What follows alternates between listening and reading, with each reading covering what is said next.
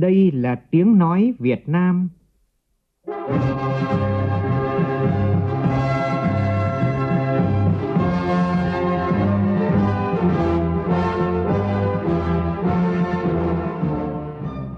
là tiếng nói Việt Nam, phát thanh từ Hà Nội, thủ đô nước Cộng hòa xã hội chủ nghĩa Việt Nam.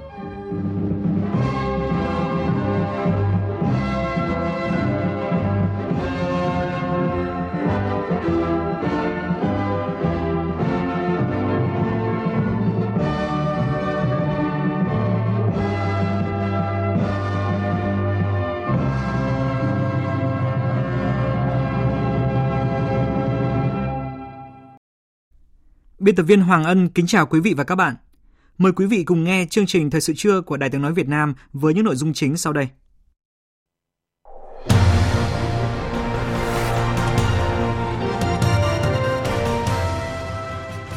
Tổng Bí thư Nguyễn Phú Trọng làm việc tại tỉnh Lạng Sơn về tình hình thực hiện nghị quyết đại hội 13 của Đảng và nghị quyết đại hội Đảng bộ tỉnh lần thứ 17.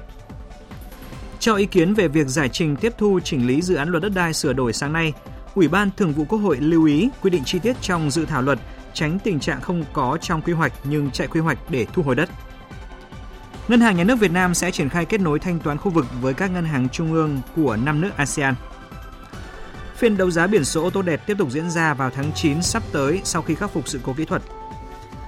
Phần cuối của loạt phóng sự Vì sao tiền dành cho đồng bào nghèo dân tộc thiểu số bị nhốt trong kho bạc? Trong phần tin thế giới, chính quyền quân sự Niger cho phép quân đội Mali, Burkina Faso can thiệp nếu bị tấn công. Nhiều bang tại Mỹ thiếu giáo viên trầm trọng và phải hạ tiêu chuẩn tuyển dụng giáo viên.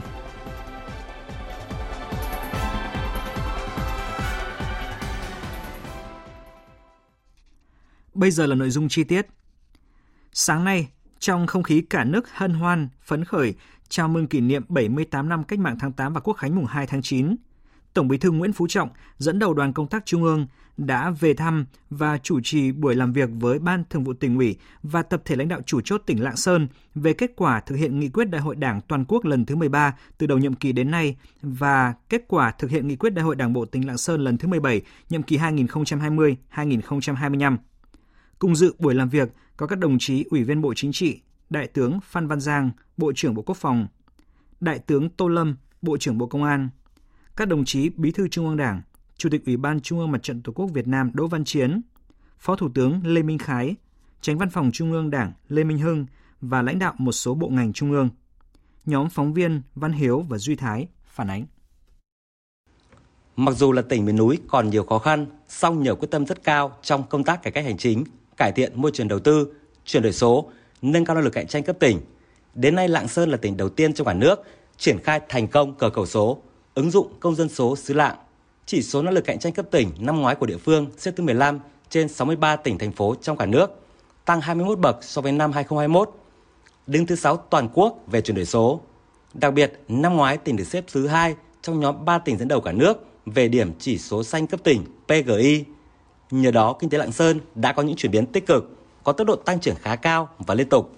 Đời sống nhân dân được cải thiện rõ rệt, chính trị xã hội ổn định, quốc phòng an ninh được đảm bảo vững chắc, tốc độ tăng trưởng kinh tế bình quân GRDP giai đoạn 2021-2022 đạt 6,95%. Tổng Bí thư Nguyễn Phú Trọng khẳng định thời gian qua, trong điều kiện đất nước phải đối mặt với nhiều khó khăn, thách thức, Đảng bộ, chính quyền và nhân dân các dân tộc tỉnh Lạng Sơn đã phát huy tinh thần đoàn kết, tích cực đổi mới, sáng tạo, triển khai nhiều giải pháp quyết liệt, đồng bộ, đạt được nhiều kết quả quan trọng trên các lĩnh vực trong việc thực hiện các nghị quyết đại hội đại biểu toàn quốc lần thứ 12, 13 của Đảng và nghị quyết đại hội Đảng bộ tỉnh lần thứ 17.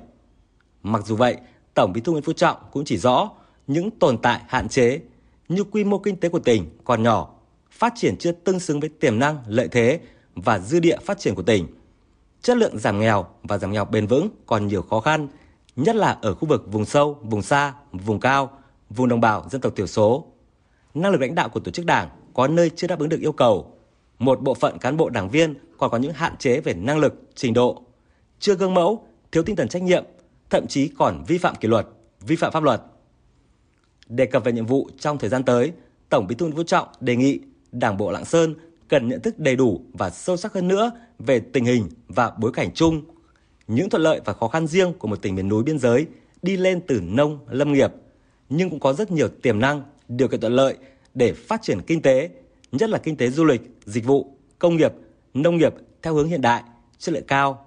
Đặc biệt là kinh tế cửa khẩu, kinh tế biên mậu, nơi có nhiều cửa khẩu quan trọng của quốc gia,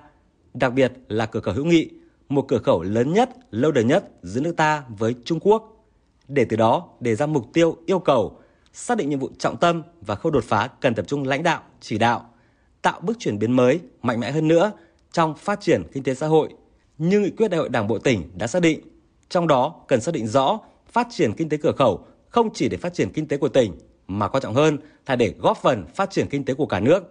đặc biệt là các tỉnh miền Bắc, đồng thời tăng cường mối quan hệ láng giềng hữu nghị, tin cậy với nước bạn Trung Quốc. Tổng Bí thư Nguyễn Phú Trọng cũng yêu cầu Lạng Sơn cần tập trung ưu tiên phát triển nguồn nhân lực theo những định hướng lớn mà Đại hội Đảng bộ tỉnh lần thứ 17 đã đề ra.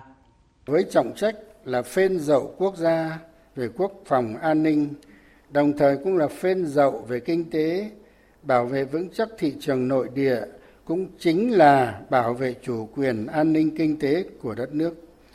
Lạng Sơn phải đặc biệt coi trọng chăm lo xây dựng củng cố vững chắc nền quốc phòng toàn dân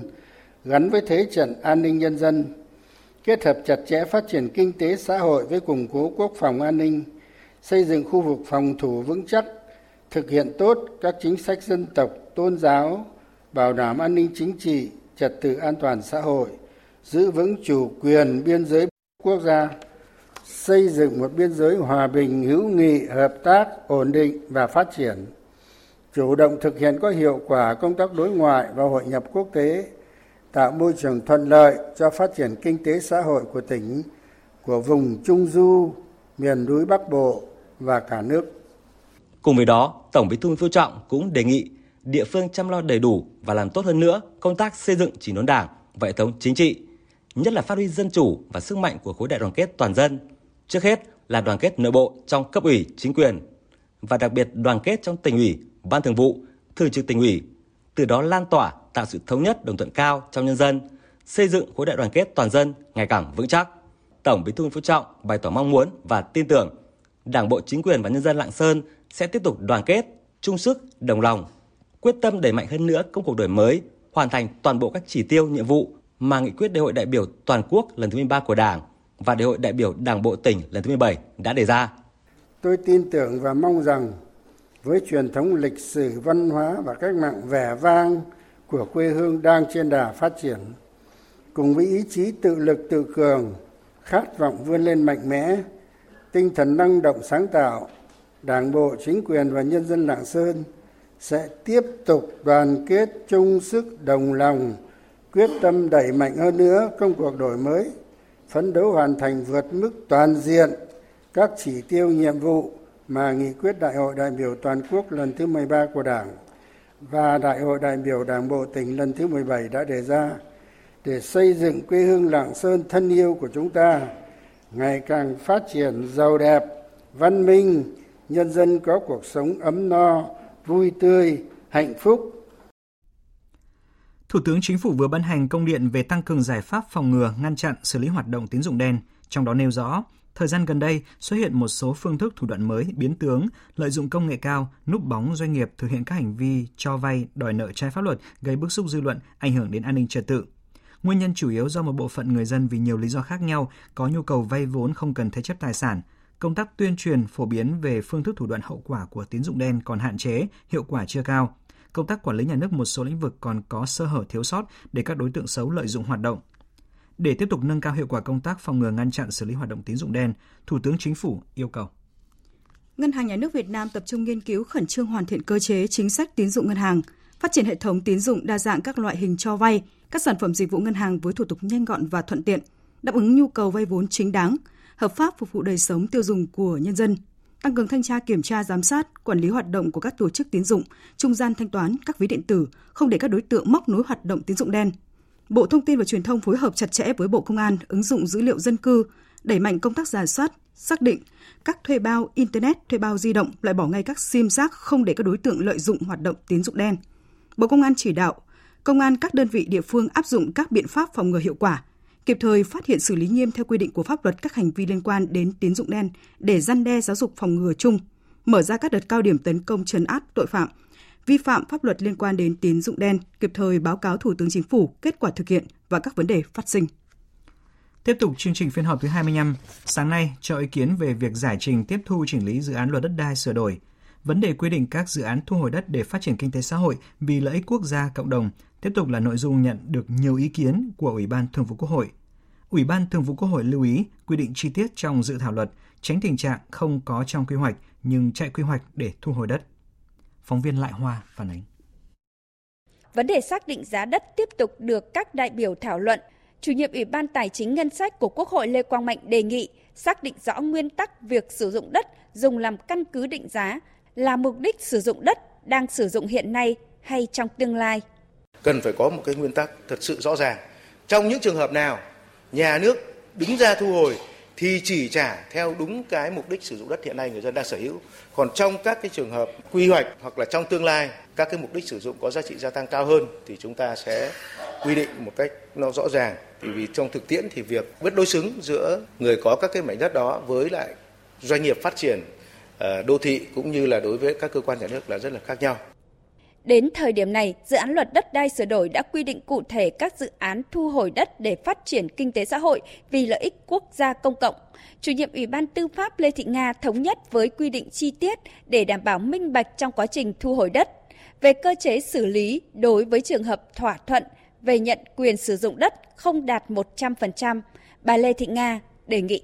Có hai cơ chế thu hồi đất. Cơ chế thứ nhất là thu hồi bằng con đường hành chính Cơ chế thứ hai là bằng con đường thỏa thuận, tức là một bên hành chính, một bên dân sự.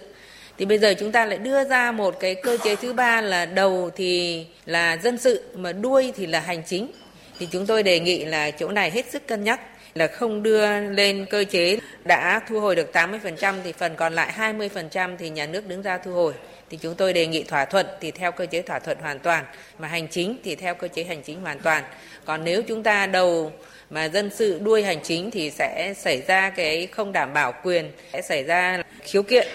Giải trình về nội dung này, Bộ trưởng Bộ Tài nguyên và Môi trường Đặng Quốc Khánh nêu rõ. Mà liên quan đến cái cơ chế thỏa thuận, cái này cũng là đang bàn vì cái khó khăn của địa phương 80% thì nên thu hồi. Nhưng mà cái đúng là phải ra lại giữa hành chính và dân sự, không thể là đưa cứng vào được. Chủ tịch Quốc hội Vương Đình Huệ cho rằng nếu lựa chọn quy định theo hình thức liệt kê hết những trường hợp thu hồi đất thì càng liệt kê lại càng thiếu. Do đó tiếp cận thu hồi đất trên cơ sở thỏa thuận giữa nhà đầu tư với doanh nghiệp, còn lại là nhà nước thu hồi, đồng thời quy định thêm những nguyên tắc thu hồi đất phải trong quy hoạch, kế hoạch đã được phê duyệt. Chủ tịch Quốc hội cũng lưu ý đưa ra các trường hợp nghiêm cấm, không thể vừa điều chỉnh, vừa ra quyết định thu hồi đất. Tránh cái trường hợp không có trong quy hoạch. Nhưng anh lại là muốn điều chỉnh quy hoạch.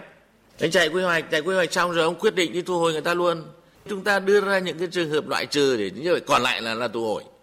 chứ còn khi chúng ta xây dựng quy hoạch phát triển kinh tế xã hội thì có phải ừ, lợi ích quốc gia dân tộc và lợi ích công cộng không? Quy hoạch, kế hoạch, tất cả mọi thứ là để mà phục vụ phát triển kinh tế xã hội và vì lợi ích công cộng chứ còn có cái gì khác không công cộng đâu. Chủ tịch Quốc hội cũng đề nghị tách bạch giữa việc thu hồi với việc đấu giá đấu thầu, lựa chọn nhà đầu tư. Về nguyên tắc căn cứ, phương pháp xác định giá đất, Chủ tịch Quốc hội đề nghị tiếp tục nghiên cứu đối với phương pháp thặng dư, phương pháp so sánh, đồng thời xem xét quy định trong luật về phương pháp xác định bảng giá đất, đề nghị định danh cụ thể về một số chế độ quản lý sử dụng đất như là đất dành cho giáo dục, y tế và có tương thích với luật nhà ở để quy định một mục về đất cho nhà ở xã hội. Chiều nay, Ủy ban Thường vụ Quốc hội cho ý kiến về việc giải trình tiếp thu chỉnh lý dự án luật nhà ở sửa đổi. Mời quý vị nghe tiếp chương trình Thời sự trưa của Đài tiếng nói Việt Nam với những tin đáng chú ý khác. Trong khuôn khổ Hội nghị Bộ trưởng Tài chính ASEAN và Thống đốc Ngân hàng Trung ương ASEAN lần thứ 10 tại Jakarta, hôm nay, Phó Thống đốc Ngân hàng Nhà nước Việt Nam Phạm Thanh Hà đã ký bản ghi nhớ về hợp tác kết nối thanh toán khu vực với Ngân hàng Trung ương các nước bao gồm Indonesia, Malaysia, Philippines, Singapore và Thái Lan. Theo thỏa thuận này, các ngân hàng trung ương thành viên thống nhất thúc đẩy kết nối thanh toán xuyên biên giới trên cơ sở ứng dụng các phương thức thanh toán như là mã QR, thanh toán nhanh và các mô hình thanh toán khác, cũng như là hợp tác giám sát và xây dựng cơ chế quản lý rủi ro lành mạnh phù hợp với khuôn khổ pháp lý của các quốc gia thành viên. Sáng nay tại Hà Nội diễn ra hội thảo 50 năm quan hệ ngoại giao Việt Nam-Nhật Bản, chặng đường hợp tác trong lao động việc làm và an sinh xã hội. Sự kiện do Bộ Lao động Thương binh và Xã hội phối hợp với Bộ Y tế Lao động và Phúc lợi Xã hội Nhật Bản Đại sứ quán Nhật Bản tổ chức nhân kỷ niệm 50 năm thiết lập quan hệ ngoại giao song phương. Phóng viên Hà Nam thông tin. Hợp tác lao động giữa Việt Nam và Nhật Bản chính thức bắt đầu từ năm 1992 thông qua tiếp nhận thực tập sinh Việt Nam sang thực tập kỹ năng tại Nhật Bản. Đến ngày 1 tháng 7 năm 2019, Bộ Lao động Thương binh và Xã hội Việt Nam, Bộ Tư pháp, Bộ Ngoại giao, Bộ Y tế Lao động và Phúc lợi Xã hội và Cơ quan Cảnh sát Quốc gia Nhật Bản đã cùng nhau ký biên bản ghi nhớ hợp tác về chương trình lao động kỹ năng đặc định nhằm tăng cường bảo hộ lao động, tạo thuận lợi cho việc phái cử tiếp nhận lao động trên cơ sở tuân thủ quy định pháp luật của hai nước. Phát biểu tại hội thảo, Thứ trưởng Bộ Lao động Thương binh và Xã hội Việt Nam Lê Văn Thanh cho biết, nhằm thiết lập khung hợp tác trong lĩnh vực lao động và xã hội, Bộ Lao động Thương binh và Xã hội Việt Nam và nhiều bộ ngành của Nhật Bản đã ký các thỏa thuận hợp tác về giáo dục nghề nghiệp, an toàn lao động, đưa thực tập sinh và lao động sang Nhật Bản học tập và làm việc, giáo dục nghề nghiệp, an sinh xã hội. Đến nay, kết quả hợp tác lao động giữa Việt Nam và Nhật Bản ngày càng tốt đẹp và không ngừng phát triển, đem lại nhiều lợi ích về kinh tế cho người dân, doanh nghiệp cả hai nước. Đến tháng 12 năm 2022, tổng số lao động Việt Nam đang sinh sống và làm việc tại Nhật Bản là 345.000 người. Việt Nam hiện là quốc gia phái cử nhiều nhất trong số 15 quốc gia tham gia phái cử lao động sang Nhật Bản. Chương trình hợp tác lao động Việt Nam Nhật Bản luôn được nhận được sự quan tâm và đánh giá cao của chính phủ và nhân dân hai nước. Hiện nay, Việt Nam và Nhật Bản đang phối hợp triển khai dự án hỗ trợ kết nối thông tin việc làm cho người lao động Việt Nam đi làm việc ở nước ngoài theo hợp đồng nhằm mục tiêu hỗ trợ người lao động Việt Nam tìm việc phù hợp tại nước ngoài theo đúng nhu cầu, nguyện vọng hỗ trợ người lao động sau khi về nước tiếp cận đầy đủ thông tin việc làm trong nước thông qua tuyển dụng từ các doanh nghiệp, từ đó lựa chọn công việc phù hợp, phát huy hiệu quả những kiến thức, kinh nghiệm và đã được tích lũy khi làm việc ở nước ngoài. Cũng trong sáng nay, tại thành phố Hồ Chí Minh, Hiệp hội An toàn thông tin Việt Nam, Chi hội phía Nam phối hợp với Cục An toàn thông tin, Sở Thông tin Truyền thông thành phố Hồ Chí Minh tổ chức hội thảo và triển lãm an toàn thông tin khu vực phía Nam năm nay. Hội thảo có chủ đề Công nghệ mới và an ninh mạng trong kỷ nguyên chuyển đổi số trí tuệ nhân tạo đã đề cập đến tính tất yếu phải chuyển đổi số, ứng dụng trí tuệ nhân tạo và xử lý ngay các nguy cơ mất an toàn thông tin khi thực hiện. Tin của Minh Hạnh, phóng viên thường trú tại thành phố Hồ Chí Minh. Hiệp hội An toàn thông tin Việt Nam VNISA cho biết, năm 2023 được đánh dấu bằng sự tăng tốc của xu hướng chuyển đổi số, một xu hướng đã được bắt đầu từ một vài năm trước. Đến nay, các địa phương, các ngành, các lĩnh vực và từng doanh nghiệp cá nhân đã nhận thấy chuyển đổi số là xu hướng tất yếu – đây là một quá trình để chuyển đổi mô hình kinh doanh hiệu quả trên không gian số. Hơn hết, quá trình chuyển đổi số còn dẫn đến những chiến lược mới, những công nghệ mới và cả những rủi ro mới. Theo các đại biểu, việc nâng cao nhận thức cho người dân là cần thiết, song chúng ta cũng cần xem xét các phương thức tấn công. Mỗi khi thiết kế và phát triển ứng dụng có công nghệ mới nổi, có nhiều hàm lượng AI áp dụng trong đó. Tiến sĩ Phạm Huy Hoàng, Phó Chủ tịch VNISA phía Nam, trưởng ban tổ chức hội thảo nói. Chúng ta trao đổi kiến thức, chia sẻ những kinh nghiệm và tìm ra những giải pháp hiệu quả để chúng ta đối phó với những thách thức mà công nghệ mới đem lại. Trong cái kỷ nguyên chuyển đổi số công nghệ mới và trí tuệ nhân tạo thì đã mở ra cái nhiều cơ hội nhưng cũng đi kèm với nhiều thách thức cao hơn. Chúng ta có trao đổi và chia sẻ để chúng ta thúc đẩy lĩnh vực an toàn thông tin trong trong cái kỷ nguyên mới.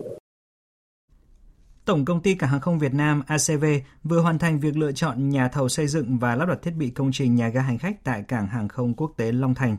Tin của phóng viên Duy Phương.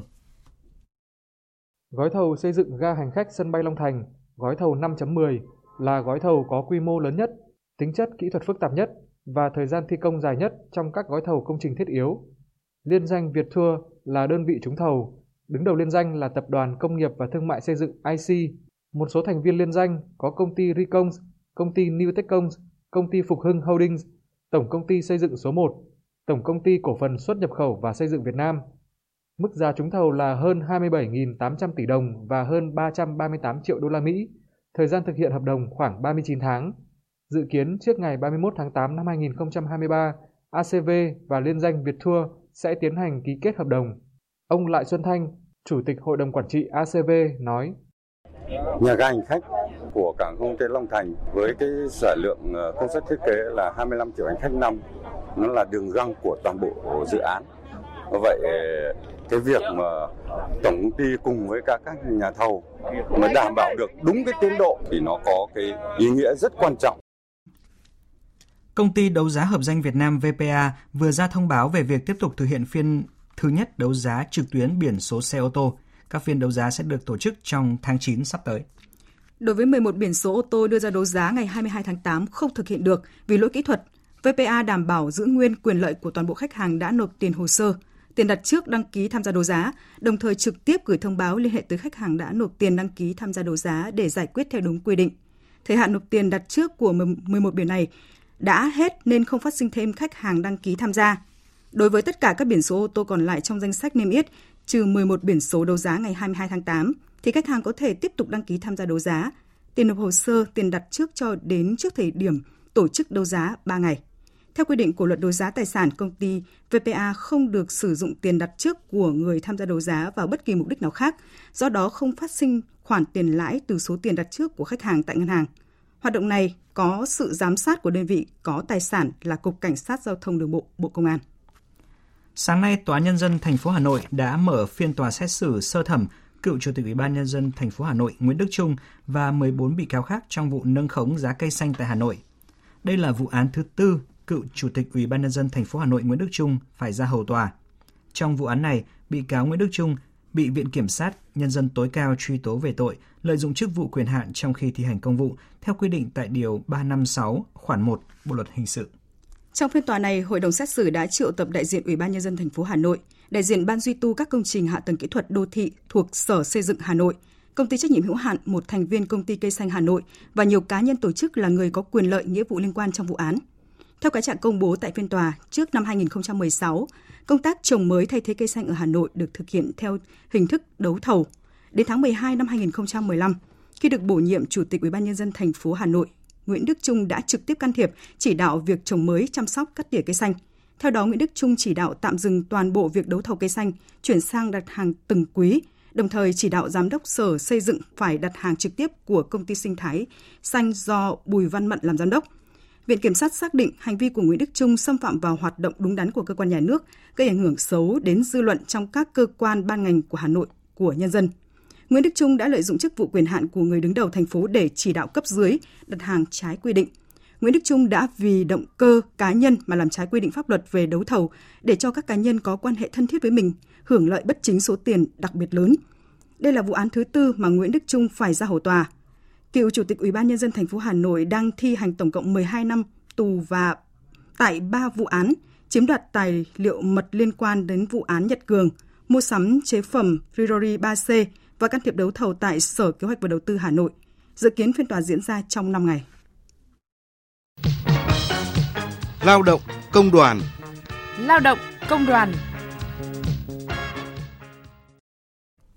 Thưa quý vị, thưa các bạn,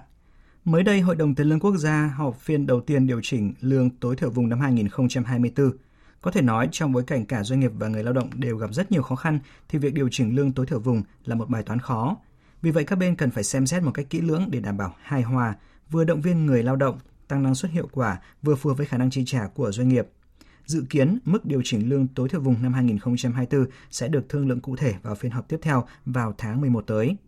Phóng viên Hà Nam phỏng vấn bà Phạm Thị Thu Lan, Phó Viện trưởng Viện Công nhân Công đoàn, Tổng Liên đoàn Lao động Việt Nam về nội dung này. Thưa bà, À, trước nguyện vọng chính đáng của người lao động là mong muốn được điều chỉnh tăng lương tối thiểu vùng vào năm 2024. À, vậy à, trong cái phiên họp đầu tiên của Hội đồng Tiền lương Quốc gia mới đây thì à, Tổng Liên đoàn Lao động Việt Nam, cơ quan bảo vệ quyền lợi của người lao động à, đã đưa ra quan điểm như thế nào và à, đề xuất mức tăng lương tối thiểu vùng cho năm 2024 là bao nhiêu thưa bà?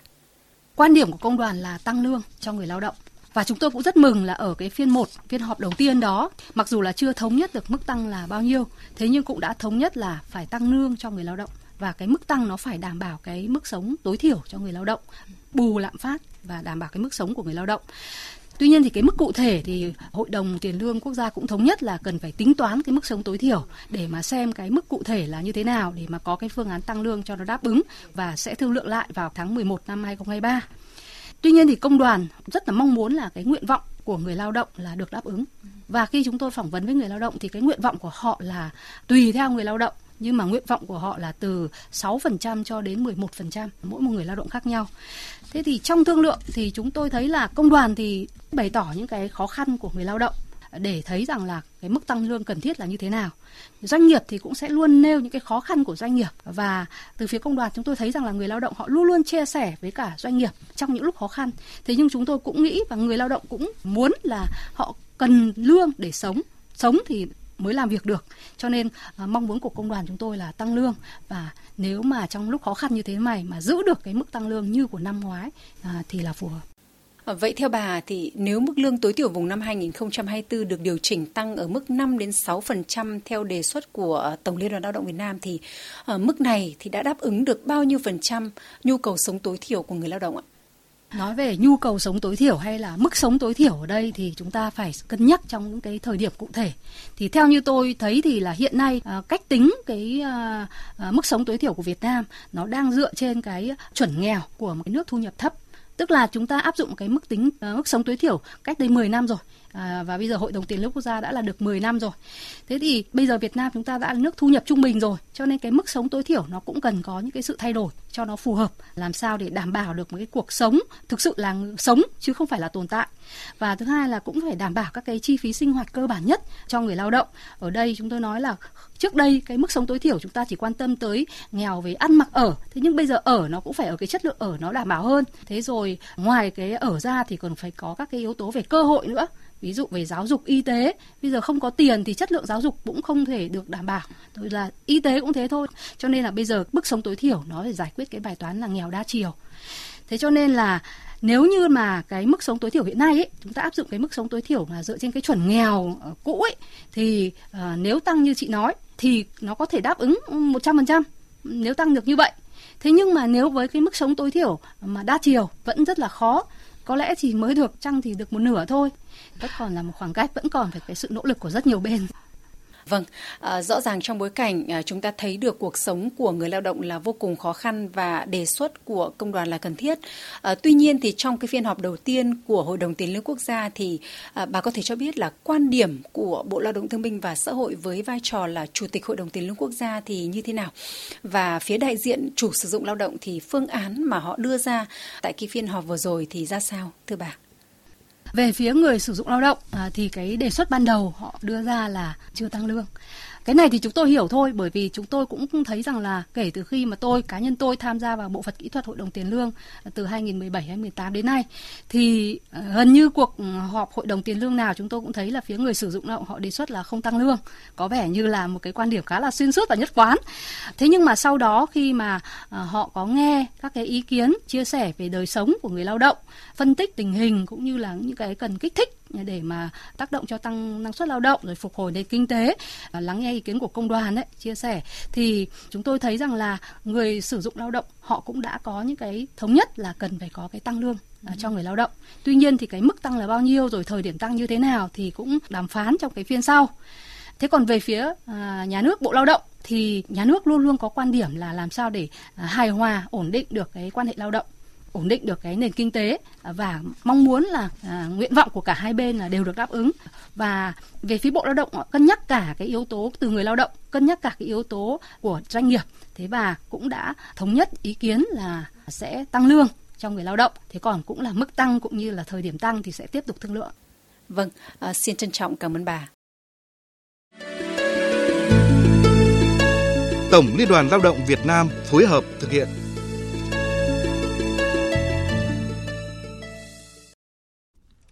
Và tiếp ngay sau đây, trước khi đến với phần tin thế giới, chúng tôi xin gửi đến quý vị những thông tin thời tiết.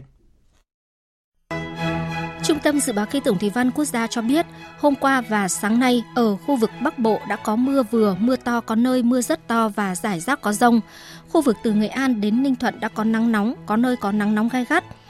Dự báo, chiều tối và đêm nay ở khu vực vùng núi và Trung Du Bắc Bộ tiếp tục có mưa rào và rông, cục bộ có mưa vừa, mưa to với lượng mưa phổ biến trong khoảng từ 10 đến 30 mm, có nơi trên 70 mm. Trong mưa rông có khả năng xảy ra lốc, xét và gió giật mạnh. Mưa to cục bộ có khả năng gây ra tình trạng ngập úng tại các vùng trũng thấp và nguy cơ xảy ra lũ quét, sạt lở đất tại khu vực vùng núi. Ở khu vực từ Nghệ An đến Ninh Thuận có nắng nóng, có nơi có nắng nóng gai gắt với nhiệt độ cao nhất phổ biến trong khoảng từ 35 đến 37 độ, có nơi trên 37 độ. Ngày 26 tháng 8, ở khu vực từ Thanh Hóa đến Ninh Thuận tiếp tục có nắng nóng, có nơi có nắng nóng gai gắt. Nắng nóng ở Trung Bộ có khả năng kéo dài đến khoảng ngày 27 và 28 tháng 8. Xin chuyển sang phần tin thế giới. ASEAN cần 29.400 tỷ đô la Mỹ tài trợ cho đến năm 2050 để thực hiện quá trình chuyển đổi năng lượng. Đây là khẳng định của Bộ trưởng Năng lượng và Tài nguyên khoáng sản Indonesia Arifin Tasrif bên lề hội nghị Bộ trưởng Năng lượng ASEAN lần thứ 41 và các hội nghị liên quan diễn ra từ ngày 22 đến ngày 26 tháng 8 tại Bali, Indonesia. Đoàn Việt Nam do ông Nguyễn Sinh Nhật Tân, Thứ trưởng Bộ Công Thương làm trưởng đoàn tham dự các hội nghị. Phóng viên Phạm Hà, thường trú Đại tiếng nói Việt Nam tại Indonesia, thông tin. Thúc đẩy quá trình chuyển đổi năng lượng bền vững trong ASEAN là một trong những nội dung được đề cập tại Hội nghị Bộ trưởng Năng lượng ASEAN lần thứ 41 và các hội nghị liên quan. Đây là lần đầu tiên Hội nghị Bộ trưởng Năng lượng ASEAN được tổ chức theo hình thức trực tiếp sau 3 năm tổ chức trực tuyến do ảnh hưởng của đại dịch COVID-19. Tại các sự kiện này, các bộ trưởng, trưởng đoàn các nước tham gia xem xét báo cáo kết quả triển khai kế hoạch hành động ASEAN về hợp tác năng lượng 2016-2025, giai đoạn 2 và các khuyến nghị yêu cầu từ các cuộc họp cấp cao trong khuôn khổ ASEAN. Các bộ trưởng ghi nhận một số thành tựu về hợp tác năng lượng ASEAN bao gồm năm 2021, tỷ lệ năng lượng tái tạo đạt 14,4% trong tổng cung cấp năng lượng sơ cấp, tỷ lệ năng lượng tái tạo trong sản xuất điện đạt 33,6% và cường độ năng lượng giảm 24,5%. Hội nghị thông qua các tuyên bố chung bao gồm tuyên bố chung về an ninh năng lượng bền vững thông qua kết nối, tuyên bố chung của Brunei, Indonesia, Malaysia và dự án tích hợp điện 1 Philippines, ký kết biên bản ghi nhớ giữa các công ty điện lực của Brunei, Indonesia, Malaysia và Philippines. Ngoại trưởng các nước nhóm 7 nền công nghiệp phát triển hàng đầu G7 hôm qua ra tuyên bố chung lên án vụ phóng vệ tinh của Triều Tiên sử dụng công nghệ tên lửa đạn đạo. Theo tuyên bố chung của Ngoại trưởng các nước G7, vụ phóng vệ tinh của Triều Tiên đã vi phạm nhiều nghị quyết của Hội đồng Bảo an và là mối đe dọa nghiêm trọng đối với hòa bình và ổn định khu vực và quốc tế, đồng thời kêu gọi Triều Tiên từ bỏ vũ khí hạt nhân và chương trình hạt nhân của nước này cũng như mọi chương trình vũ khí hủy diệt hàng loạt và chương trình tên lửa đạn đạo của mình. Tuân thủ hoàn toàn mọi nghị quyết liên quan đến Hội đồng Bảo an. Tuyên bố chung nhấn mạnh Triều Tiên không thể và sẽ không bao giờ có được quy chế quốc gia sở hữu vũ khí hạt nhân theo hiệp ước không phổ biến vũ khí hạt nhân. Ngoại trưởng các nước G7 cho rằng cộng đồng quốc tế, cụ thể là Hội đồng Bảo an, cần có biện pháp đáp trả nhanh chóng, thống nhất và mạnh mẽ đối với hành động của Triều Tiên – các ngoại trưởng cũng kêu gọi Triều Tiên lựa chọn giải pháp ngoại giao và chấp thuận đề nghị đối thoại vô điều kiện từ Nhật Bản, Mỹ và Hàn Quốc. Về tình hình tại Niger, chính quyền quân sự lên nắm quyền ở Niger sau cuộc đảo chính vừa tuyên bố sẽ ủy quyền cho lực lượng vũ trang các nước láng giềng là Mali và Burkina Faso can thiệp vào lãnh thổ Niger trong trường hợp nước này bị tấn công. Nội dung này được nêu rõ trong một tuyên bố chung nhân dịp người đứng đầu chính quyền quân sự ở Niger tiếp các ngoại trưởng Burkina Faso và Mali. Người đứng đầu chính quyền quân sự ở Niger Cộng đồng kinh tế các quốc gia Tây Phi ECOWAS đã nhiều lần tìm cách đàm phán với chính quyền quân sự ở Niger, nhưng cũng cảnh báo sẵn sàng can thiệp quân sự để khôi phục trật tự hiến pháp tại nước này nếu nỗ lực ngoại giao thất bại. Trong khi đó, các nước láng giềng là Mali và Burkina Faso tuyên bố sẽ ủng hộ Niger nếu nổ ra một cuộc xung đột với cộng đồng kinh tế các quốc gia Tây Phi. Mali và Burkina Faso khẳng định lập trường phản đối việc can thiệp vũ trang vào Niger, coi hành động đó là tuyên chiến. Trong bối cảnh các cuộc đàm phán về hiệp định thương mại tự do FTA giữa Australia và Liên minh châu Âu EU rơi vào bế tắc, hôm qua phía Australia đã có động thái đột phá khi thông báo sẽ tạo điều kiện tiếp cận dễ dàng hơn cho doanh nghiệp của Liên minh châu Âu vào lĩnh vực khoáng sản của nước này như một phần của cuộc đàm phán giữa hai bên. Tổng hợp của biên tập viên Hạnh Phúc các cuộc đàm phán giữa Australia và Liên minh châu Âu đã bị đình trệ do những bất đồng giữa hai bên, đặc biệt là về mức độ mà Liên minh châu Âu sẽ mở cửa thị trường cho nông sản Australia, nhất là thịt bò. Australia cho rằng việc Liên minh châu Âu yêu cầu các nước thành viên phải xin giấy phép nhập khẩu thay vì nông dân Australia xin giấy phép xuất khẩu sẽ làm giảm tính linh hoạt trong hoạt động xuất khẩu. Về phía Liên minh châu Âu, mặc dù nhiều lần bày tỏ mong muốn sớm đẩy nhanh ký kết FTA với Australia, song mới đây Ủy viên Thương mại Liên minh châu Âu Vandit Dombrovski nhấn mạnh khối này ưu tiên tính chất thực chất hơn là thời hạn. Động thái đơn giản hóa việc tiếp cận thị trường khoáng sản của Australia là miếng bánh mà các nước Liên minh châu Âu đều mong muốn, đặc biệt trong bối cảnh nhu cầu đối với các khoáng sản này trên thế giới ngày càng cao, nhằm xây dựng nền tảng công nghệ cần thiết để đạt mục tiêu trung hòa khí thải. Đây được coi là chất xúc tác quan trọng thúc đẩy các cuộc đàm phán giữa hai bên, Bộ trưởng Don Farrell nói. Look, um, by becoming a free trade partner, then Hãy cân nhắc việc trở thành đối tác thương mại tự do thì quy trình đầu tư của các công ty EU sẽ đơn giản hơn nhiều. Họ được tiếp cận dễ dàng hơn thông qua các quy trình FIRB và tạo ra một môi trường thiện trí. Australia là một quốc gia lớn với dân số ít. Chúng tôi chưa bao giờ có đủ vốn để phát triển nhiều ngành công nghiệp của mình. Chúng tôi cần vốn nước ngoài để làm điều đó. Nói Liên minh châu Âu và Australia đã bắt đầu tiến hành đàm phán FTA từ năm 2018, dự kiến ký kết trong năm nay và có hiệu lực kể từ năm 2024. Kiềm chế lạm phát, giảm thuế, cải cách bảo hiểm thất nghiệp, siết chặt các biện pháp kiểm soát đầu tư nước ngoài và thúc đẩy kinh tế xanh. Đây là những ưu tiên của Pháp trong định hướng phát triển tới đây vừa được Bộ trưởng Kinh tế Pháp ông Bruno Le Maire đưa ra. Mạnh Hà, phóng viên thường trú Đại tiếng nói Việt Nam tại Pháp đưa tin. Bộ trưởng Kinh tế Pháp ông Bruno Le Maire nhấn mạnh, nước Pháp đã vượt qua thời điểm khó khăn nhất của cuộc khủng hoảng và cần triển khai các chính sách giúp kiềm chế lạm phát và mức nợ công đang tăng cao. Theo đó, chính phủ Pháp sẽ hạn chế các chính sách can thiệp vào nền kinh tế để giảm bớt chi tiêu công, trong đó đáng chú ý là việc lùi thời hạn bãi bỏ thuế giá trị gia tăng doanh nghiệp từ năm 2024 sang năm 2027, trong bối cảnh số lượng các doanh nghiệp Pháp được cho là đã giảm một nửa trong năm nay. Ông Bruno Le Maire cũng nhấn mạnh sự cần thiết phải tiếp tục cải cách vấn đề bảo hiểm thất nghiệp và nới rộng khoảng cách giữa thu nhập từ công việc và trợ cấp nhằm giảm tỷ lệ thất nghiệp từ 7% xuống còn 5%. Ưu tiên tiếp theo của Pháp là tăng cường kiểm soát nguồn vốn đầu tư nước ngoài. Cơ chế tự động kiểm soát các nhà đầu tư ngoài châu Âu sở hữu 10% cổ phần tại một doanh nghiệp Pháp sẽ được mở rộng áp dụng đối với cả các chi nhánh tại Pháp của một doanh nghiệp nước ngoài. Một trong những ưu tiên lớn khác của chính phủ Pháp là đẩy nhanh quá trình chuyển đổi sinh thái, với mục tiêu đến năm 2040 sẽ trở thành nền kinh tế xanh hàng đầu tại châu Âu.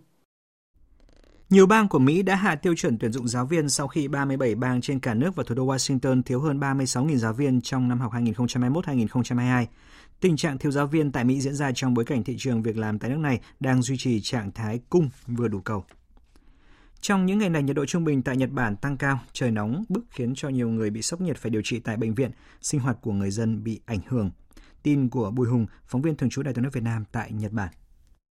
Nhiệt độ trung bình tại các tỉnh Niigata, Yamagata, Akita liên tục tăng lên đến 38 độ. Đây là mức nhiệt độ rất cao trong mùa hè tại Nhật Bản, vốn khoảng à, 33-34 độ. Tại khu vực thủ đô Tokyo nắng gay gắt từ 35 độ trở lên. Với tình hình này, cơ quan khí tượng Nhật Bản tiếp tục ra cảnh báo hiện tượng sốc nhiệt nghiêm trọng, đề nghị người dân chú ý tới các biện pháp phòng tránh nắng. Tại các khu vực phía Bắc Nhật Bản như Hokkaido, Aomori, nhiệt độ ở mức trên 38 độ, dự báo sẽ duy trì à, tăng trong những ngày tới. Cảnh báo vẫn duy trì ở mức độ rất nguy hiểm. Số người tử vong do sốc nhiệt vẫn tiếp tục tăng. Trong khoảng thời gian từ ngày 14 đến ngày 20 tháng 8 đã có khoảng hơn 7.000 người bị sốc nhiệt, trong đó có 11 người tử vong. Trong ngày 24 tháng 8, tại tỉnh Akita có hai người tử vong do sốc nhiệt. Nhằm giảm thiểu thiệt hại do nắng nóng, các trường học cho học sinh, sinh viên nghỉ, hạn chế các hoạt động ngoài trời, khuyến khích học sinh uống đủ nước. Trong khi đó thì tình hình khí hậu trên toàn Nhật Bản đang rất bất thường. Dự báo trong tối nay tại một số khu vực Nhật Bản sẽ có mưa lớn, cảnh báo nguy hiểm hiện tượng sụt lở đất, lốc xoáy cũng đã được đưa ra. Chính quyền các địa phương đang tích cực thực hiện các biện pháp phòng chống thiệt hại do thiên tai gây ra.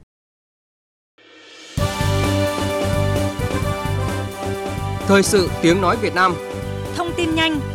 Bình luận sâu. Tương tác đa chiều.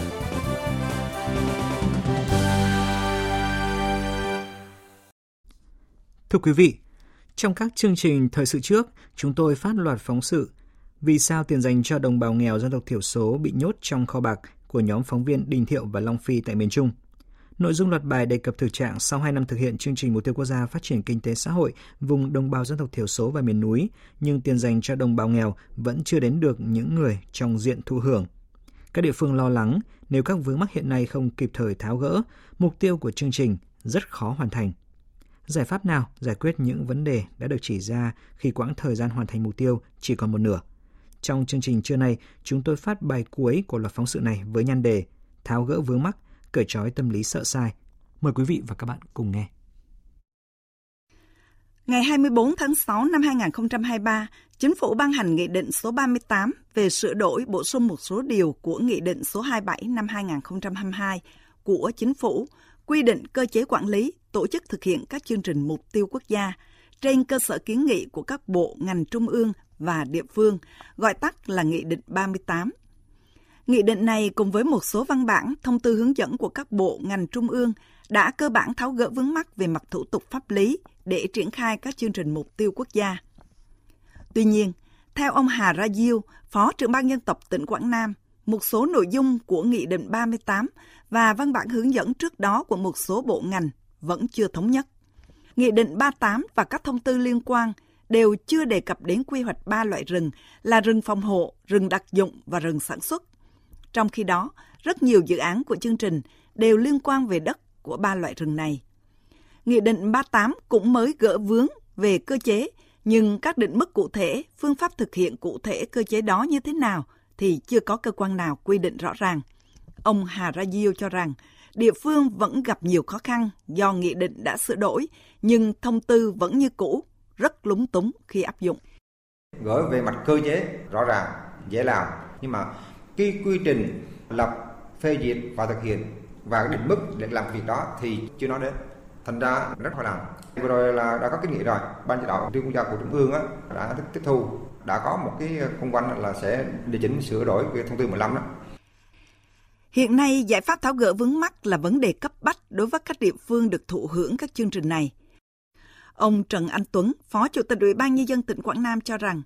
Trung ương cần hạn chế ban hành nhiều loại văn bản như hiện nay. Mà nói thật ra ở cấp tỉnh là còn quán gà nữa chứ còn cấp ở dưới kia, anh em dưới xã thực hiện đó, còn mơ mát, hình dung không ra không hết được nữa. Bộ chủ quản á, nên có tích hợp một cái văn bản hướng dẫn thực hiện cho một chương trình trở thành một cẩm năng sau này có kiểm tra kiểm toán này, thanh tra này cũng dễ cái hạn chế cái sai sót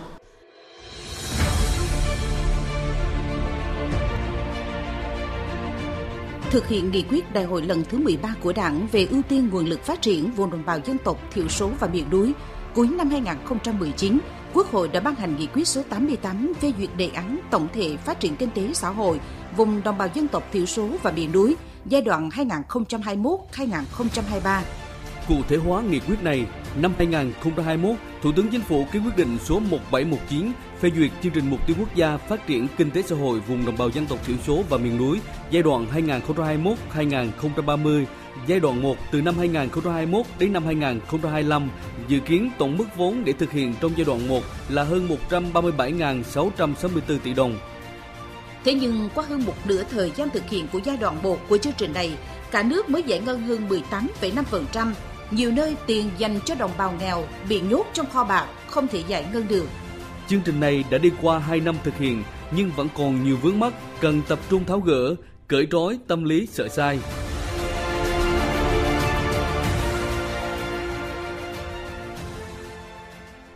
Năm 2021, Bộ Chính trị ban hành kết luận số 14 về chủ trương khuyến khích và bảo vệ cán bộ năng động, sáng tạo vì lợi ích chung.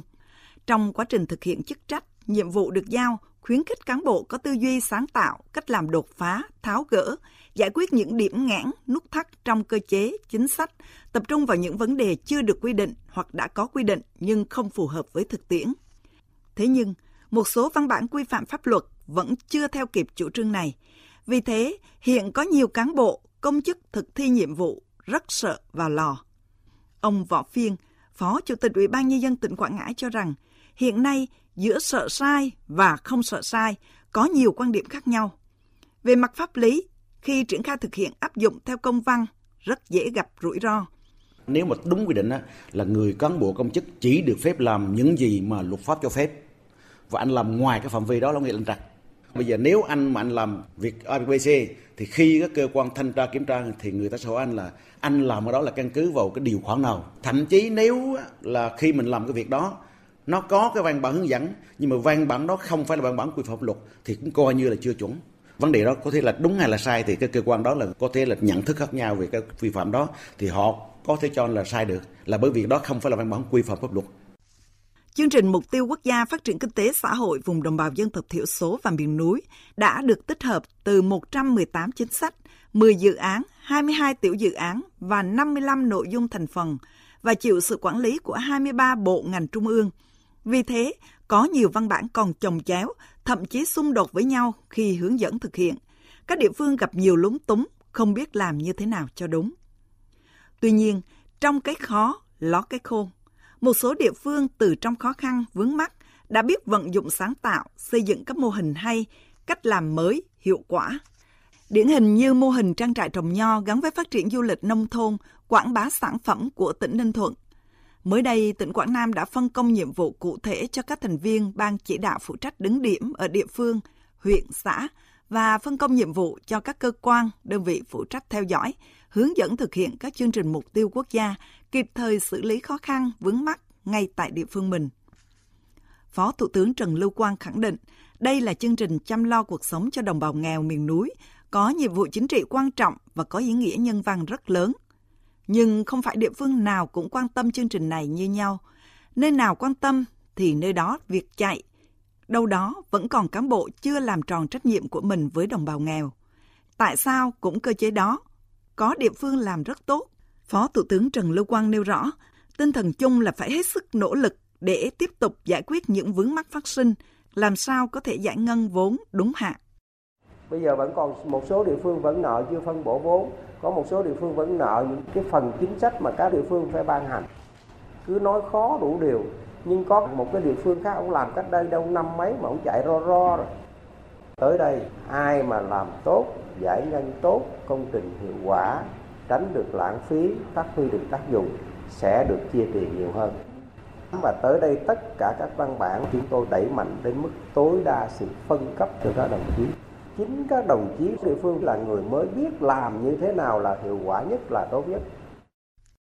Quý vị và các bạn vừa nghe bài cuối với nhan đề Tháo gỡ vướng mắc cởi trói tâm lý sợ sai trong loạt phóng sự Vì sao tiền dành cho đồng bào nghèo dân tộc thiểu số bị nhốt trong kho bạc của nhóm phóng viên Đình Thiệu và Long Phi thường trú tại miền Trung. Phần cuối của chương trình Thời sự trưa nay sẽ là trang tin đầu tư tài chính và những thông tin thể thao. Trang tin đầu tư tài chính. Các biên tập viên Thành Trung và Hà Nho kính chào quý vị và các bạn. Thưa quý vị và các bạn, sáng nay giá vàng thế giới giảm nhẹ hiện đang được giao dịch ở mức 1.916,3 đô la một ao. Giá vàng trong nước cũng giảm khoảng 100.000 đồng mỗi lượng. Giá vàng miếng SJC được niêm yết ở mức mua vào là 67 triệu 250 000 đồng một lượng, bán ra là 67 triệu 850 000 đồng một lượng. Giá vàng dòng thăng long của công ty Bảo Tín Minh Châu được giao dịch ở mức mua vào là 56 triệu 180 000 đồng một lượng, bán ra là 57 triệu 030 000 đồng một lượng. Tỷ giá đô la Mỹ trung tâm hôm nay được Ngân hàng Nhà nước công bố ở mức 23.898 đồng một đô la, tăng 44 đồng so với hôm qua. Sở Giao dịch Chứng khoán Hà Nội cho biết sau một tháng đi vào hoạt động, hệ thống giao dịch trái phiếu doanh nghiệp riêng lẻ được vận hành an toàn thông suốt, các vấn đề kỹ thuật được đảm bảo, tổng giá trị giao dịch đạt hơn 5.764 tỷ đồng. Về diễn biến thị trường chứng khoán, thưa quý vị và các bạn, sáng nay, lực cầu vẫn tỏ ra khá thận trọng và nhóm cổ phiếu Blue Chip nhanh chóng hạ nhiệt sau phiên nổi sóng hôm qua – khiến thị trường giao dịch trong sắc đỏ. Nhóm cổ phiếu chứng khoán sau phiên khởi sắc hôm qua cũng nhanh chóng trở lại đồng pha với nhóm cổ phiếu trụ cột ngân hàng và giao dịch phân hóa nhẹ. Kết thúc phiên giao dịch, VN Index giảm 6,59 điểm, còn 1.182,80 điểm. HNX Index giảm 0,73 điểm, xuống còn 242,50 điểm. Đầu tư tài chính biến cơ hội thành hiện thực. Đầu tư tài chính biến cơ hội thành hiện thực. Thưa quý vị và các bạn, tính đến ngày 20 tháng 7 năm nay, tổng vốn đăng ký cấp mới, điều chỉnh và góp vốn mua cổ phần, mua phần vốn góp của nhà đầu tư nước ngoài vào Việt Nam đạt khoảng 16,24 tỷ đô la Mỹ, tăng 4,5% so với cùng kỳ năm ngoái. Hiện nay, nhiều địa phương trên cả nước đang đẩy mạnh đầu tư hạ tầng, cải cách thủ tục hành chính để nâng cao năng lực cạnh tranh, thu hút đầu tư nước ngoài. Phản ánh của phóng viên Đài Tiếng nói Việt Nam. Quảng Ninh là một trong những tỉnh mạnh dạn trong huy động nguồn lực đầu tư theo hình thức đối tác công tư PPP Địa phương này cũng là điểm sáng trong việc xây dựng và vận hành hiệu quả các trung tâm phục vụ hành chính từ cấp tỉnh đến cấp huyện. Những tháng cuối năm nay, Quảng Ninh tiếp tục đẩy mạnh triển khai, thực hiện đồng bộ các giải pháp nhằm thu hút đầu tư. Ông Nguyễn Việt Hùng, Phó Giám đốc Sở Kế hoạch và Đầu tư tỉnh Quảng Ninh cho biết. Các đồng chí lãnh đạo tỉnh kỳ thường xuyên tổ chức các cuộc gặp mặt doanh nghiệp để giải quyết những cái vướng mắc của doanh nghiệp nên là những cái khó khăn vướng mắc đều cơ bản là được giải quyết kịp thời Đến thời điểm hiện nay là Hội đồng nhân dân tỉnh đã ban hành cái nghị quyết về việc là hỗ trợ phát triển doanh nghiệp bền vững trên địa bàn tỉnh. Thế trong đó là đặt ra là 100% những cái kiến nghị khó khăn vướng mắc của các doanh nghiệp, hợp tác xã, hộ kinh doanh đều được giải quyết kịp thời và chắc chắn là nghị quyết này sẽ được tổ chức thực hiện và đi vào cuộc sống và chắc chắn là sẽ giúp cải thiện cái môi trường đầu tư kinh doanh trên địa bàn tỉnh Quảng Ninh trong thời gian tới. Trong bối cảnh cuộc cạnh tranh thu hút FDI giữa các quốc gia trong khu vực tiếp tục tăng nhiệt, Việt Nam cần thực hiện các giải pháp đồng bộ và hiệu quả. Nhiều chuyên gia kinh tế cho rằng các địa phương cần nỗ lực cải thiện môi trường đầu tư, xác định thế mạnh của mình. Nếu như trước đây, chính sách ưu đãi thuế là yếu tố quan trọng để thu hút đầu tư, thì hiện nay với quy định áp thuế tối thiểu toàn cầu, lợi thế đó đã không còn. Điều mà các nhà đầu tư quan tâm nhất lúc này là môi trường kinh doanh minh bạch, chính sách rõ ràng, dễ hiểu, ít thay đổi và dự báo được. Các địa phương cũng nên có danh mục ưu tiên tập trung vào những ngành nào có giá trị gia tăng cao như là dịch vụ chất lượng cao, sử dụng ít lao động khi thu hút FDI. Giáo sư Nguyễn Mại, Chủ tịch Hiệp hội Doanh nghiệp Đầu tư nước ngoài cho rằng Nơi nào mà có điều kiện hạ tầng cơ sở tốt, nơi nào có nguồn chất lượng chất lượng cao, nơi nào mà có môi trường đầu tư kinh doanh thuận lợi thì các nhà đầu tư đến đấy. Cho nên hiện nay chúng ta có vào khoảng 16, 17 cái địa phương thu hút nhiều nhất FDI. Do đó trên 16, 17 địa phương ấy cũng là 16, 17 địa phương nộp ngân sách nhiều nhất. Còn lại số địa phương khác thì phải nói là thu FDI ít. Cho nên nhiều địa phương thu ngân sách cũng không đủ trang trải và đây là một vấn đề mà cần phải có một quan tâm đến chính sách.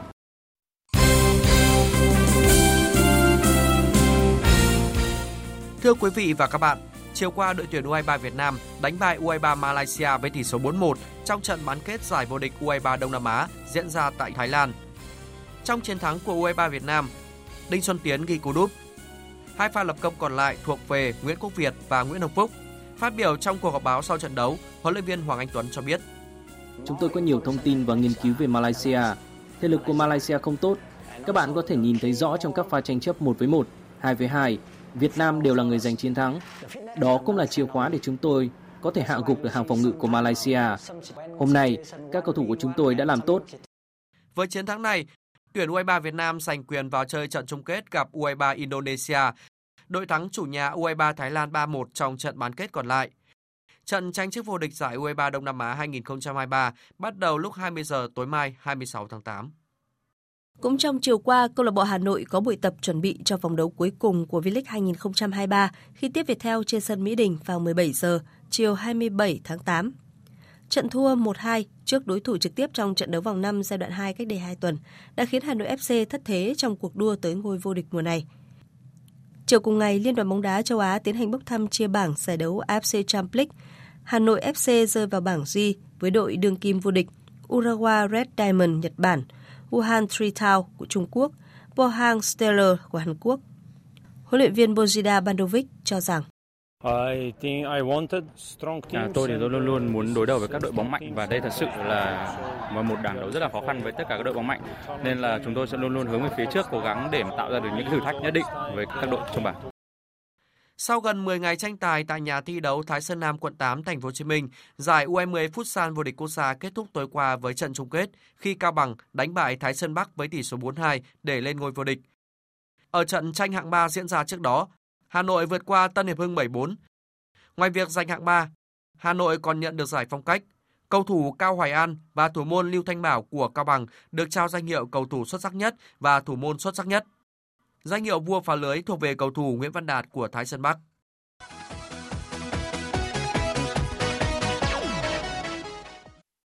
Trang chủ của Manchester City thông báo câu lạc bộ này đã đạt thỏa thuận chiêu mộ tiền đạo 21 tuổi người Bỉ Jeremy Doku từ Rennes với giá 55 triệu bảng.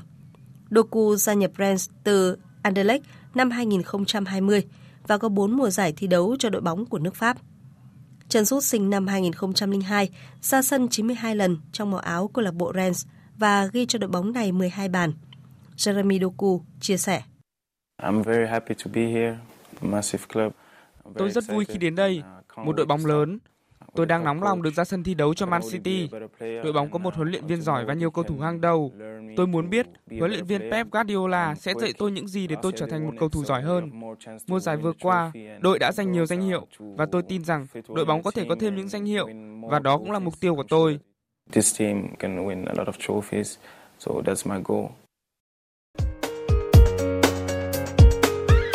Dự báo thời tiết Bắc Bộ, khu vực Hà Nội và Thanh Hóa có mây, có mưa rào và rông vài nơi. Riêng vùng núi và Trung Du, chiều tối và đêm có mưa rào và rông, cục bộ có mưa vừa, mưa to, gió nhẹ. Trong mưa rông có khả năng xảy ra lốc, xét và gió giật mạnh, nhiệt độ từ 23 đến 34 độ. Khu vực từ Nghệ An đến Thừa Thiên Huế, khu vực từ Đà Nẵng đến Bình Thuận có mây, ngày nắng nóng, có nơi có nắng nóng gai gắt, chiều tối và đêm có mưa rào và rông vài nơi, gió Tây Nam cấp 2, cấp 3. Trong mưa rông có khả năng xảy ra lốc, xét và gió giật mạnh, nhiệt độ từ 25 đến 37 độ. Tây Nguyên và Nam Bộ có mây, chiều nắng, chiều tối và đêm có mưa rào và rông vài nơi, gió Tây Nam cấp 2, cấp 3. Trong mưa rông có khả năng xảy ra lốc, xét và gió giật mạnh, nhiệt độ từ 20 đến 34 độ, có nơi trên 34 độ. Tiếp theo là dự báo thời tiết biển. Vịnh Bắc Bộ có mưa rào và rông vài nơi, đêm có mưa rào và rải rác có rông. Trong mưa rông có khả năng xảy ra lốc xoáy và gió giật mạnh. Tầm nhìn xa trên 10 km, giảm xuống từ 4 đến 10 km trong mưa, gió Nam đến Tây Nam cấp 3, cấp 4. Vùng biển từ Quảng Trị đến Quảng Ngãi, Vùng biển từ Bình Định đến Ninh Thuận không mưa, tầm nhìn xa trên 10 km, gió Tây Nam cấp 4, cấp 5 vùng biển từ Bình Thuận đến Cà Mau, vùng biển từ Cà Mau đến Kiên Giang, chiều tối và đêm có mưa rào và rải rác có rông. Trong mưa rông có khả năng xảy ra lốc xoáy và gió giật mạnh. Tầm nhìn xa trên 10 km, giảm xuống từ 4 đến 10 km trong mưa. Gió Tây Nam đến Nam cấp 3, cấp 4. Riêng vùng biển Bình Thuận có lúc cấp 6, giật cấp 7, biển động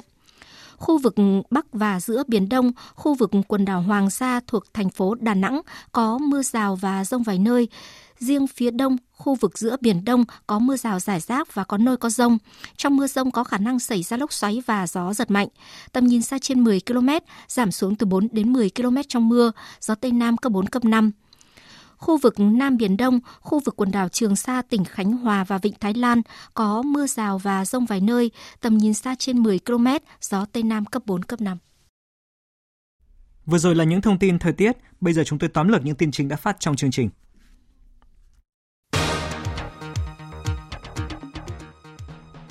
Hôm nay làm việc với Ban Thường vụ tỉnh ủy và cán bộ chủ chốt tỉnh Lạng Sơn, Tổng Bí thư Nguyễn Phú Trọng nêu rõ, Lạng Sơn phải đặc biệt coi trọng chăm lo xây dựng củng cố vững chắc nền quốc phòng toàn dân gắn với thế trận an ninh nhân dân, kết hợp chặt chẽ phát triển kinh tế xã hội với củng cố quốc phòng an ninh, xây dựng khu vực phòng thủ vững chắc.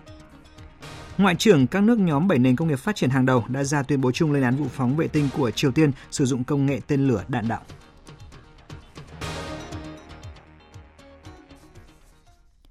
Thời lượng dành cho chương trình thời sự trưa nay đến đây đã hết. Chương trình do các biên tập viên Hoàng Ân, Thu Hằng, Thu Hòa biên soạn và thực hiện với sự tham gia của kỹ thuật viên Thu Huệ, chịu trách nhiệm nội dung Hoàng Trung Dũng. Xin kính chào tạm biệt và hẹn gặp lại quý vị trong những chương trình sau.